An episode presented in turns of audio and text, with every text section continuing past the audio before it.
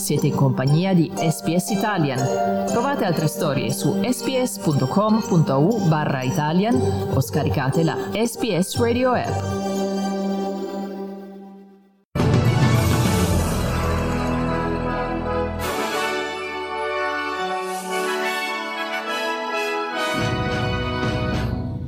Nuovi casi di contagio Covid-19 in New South Wales e Victoria, dove è stato ripristinato l'obbligo di indossare la mascherina nei luoghi chiusi.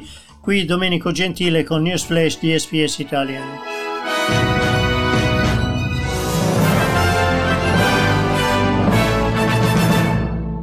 Il Victoria ha annunciato 3 nuovi casi di Covid-19 dopo quelli di ieri e le autorità hanno imposto l'obbligo di indossare la mascherina al coperto a partire dalle 17 di oggi. I 3 nuovi casi sono da collegarsi al ristorante Smile Buffalo Thai di Black Rock. La premier ad interim, Jacinta Allan, dice che l'epidemia ha costretto il governo ad inasprire le misure restrittive, riducendo a 15 il numero massimo di ospiti in casa e l'obbligo di portare con sé la mascherina e indossarla nei luoghi chiusi. So if you're planning to leave your home, at the moment, obviously, we're asking people to carry their masks with them. We're now asking people to wear a mask if they are indoors in any location that's not their private home. And that also applies, as I said, from 5 o'clock tonight.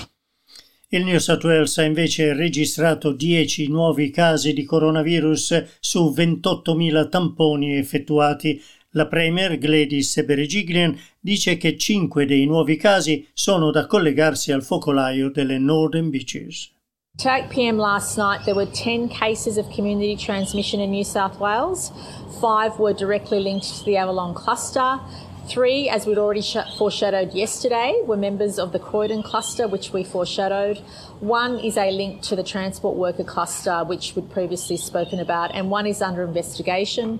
There's a chance it's an old case or else a false positive, but serology is looking at that. That's the 10th one.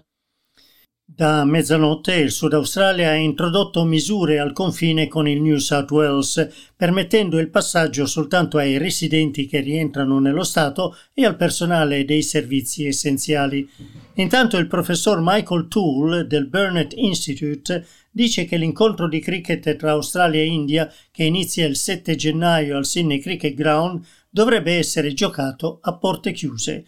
Ma il governo dice che il numero di spettatori è stato ridotto, che mascherine saranno distribuite ai cancelli d'ingresso e ha lanciato un appello agli spettatori di rispettare il distanziamento sociale, ma il professor Toole dice che il rischio è troppo alto.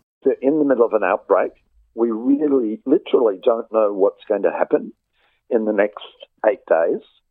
And so to commit to such a crowd I think is really unwise. And I think most of my colleagues in public health at the moment would recommend that the game go ahead without spectators.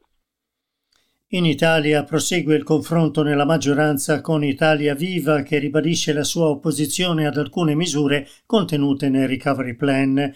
Al Ministero dell'Economia c'è stato un lungo colloquio durato 4 ore e definito serrato e non risolutivo tra i ministri Roberto Gualtieri e Vincenzo Amendola e una delegazione di Italia Viva. Al termine una fonte del partito di Renzi ha detto «Non ci siamo, ci separa un abisso». Il premier Conte, nella conferenza stampa di fine anno, ha detto che la verifica di maggioranza deve essere fatta il prima possibile. L'Iran pagherà un indennizzo di $200.000 ai familiari delle 176 vittime che erano a bordo del volo della Ukrainian Airlines, abbattuto per errore da 2 missili lanciati dalle guardie rivoluzionarie iraniane all'inizio dell'anno. Sport, calcio e league. Questa sera a Gosford si gioca l'incontro tra Central Coast Mariners e Newcastle Jets. Grazie per aver ascoltato News Flash di SBS Italian.